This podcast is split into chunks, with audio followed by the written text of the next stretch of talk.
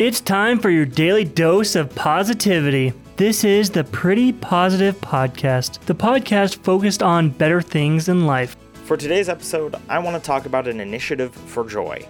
There's a person coaching people through hard times and reminding people that they need a little joy in their lives. Jillian Schechter, a joy and mindfulness coach, and the author of the Daily Joy Journal teaches people a method to center themselves and get through the tough times and grasp the joy in their lives. She, she, she teaches about joy, love, and connections to help brighten people's lives and the lives of those around them.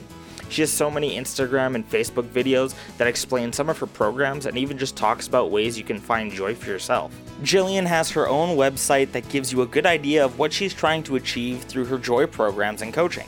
She even has a section where she encourages you to reach out to her for what she calls clarity calls, where you can talk to her one on one. Joy is something I think everyone strives for, and if this is something you're interested in, check it out at jillianschechter.com or on her Facebook or Instagram. Thanks for listening to the Pretty Positive Podcast, live on NR92.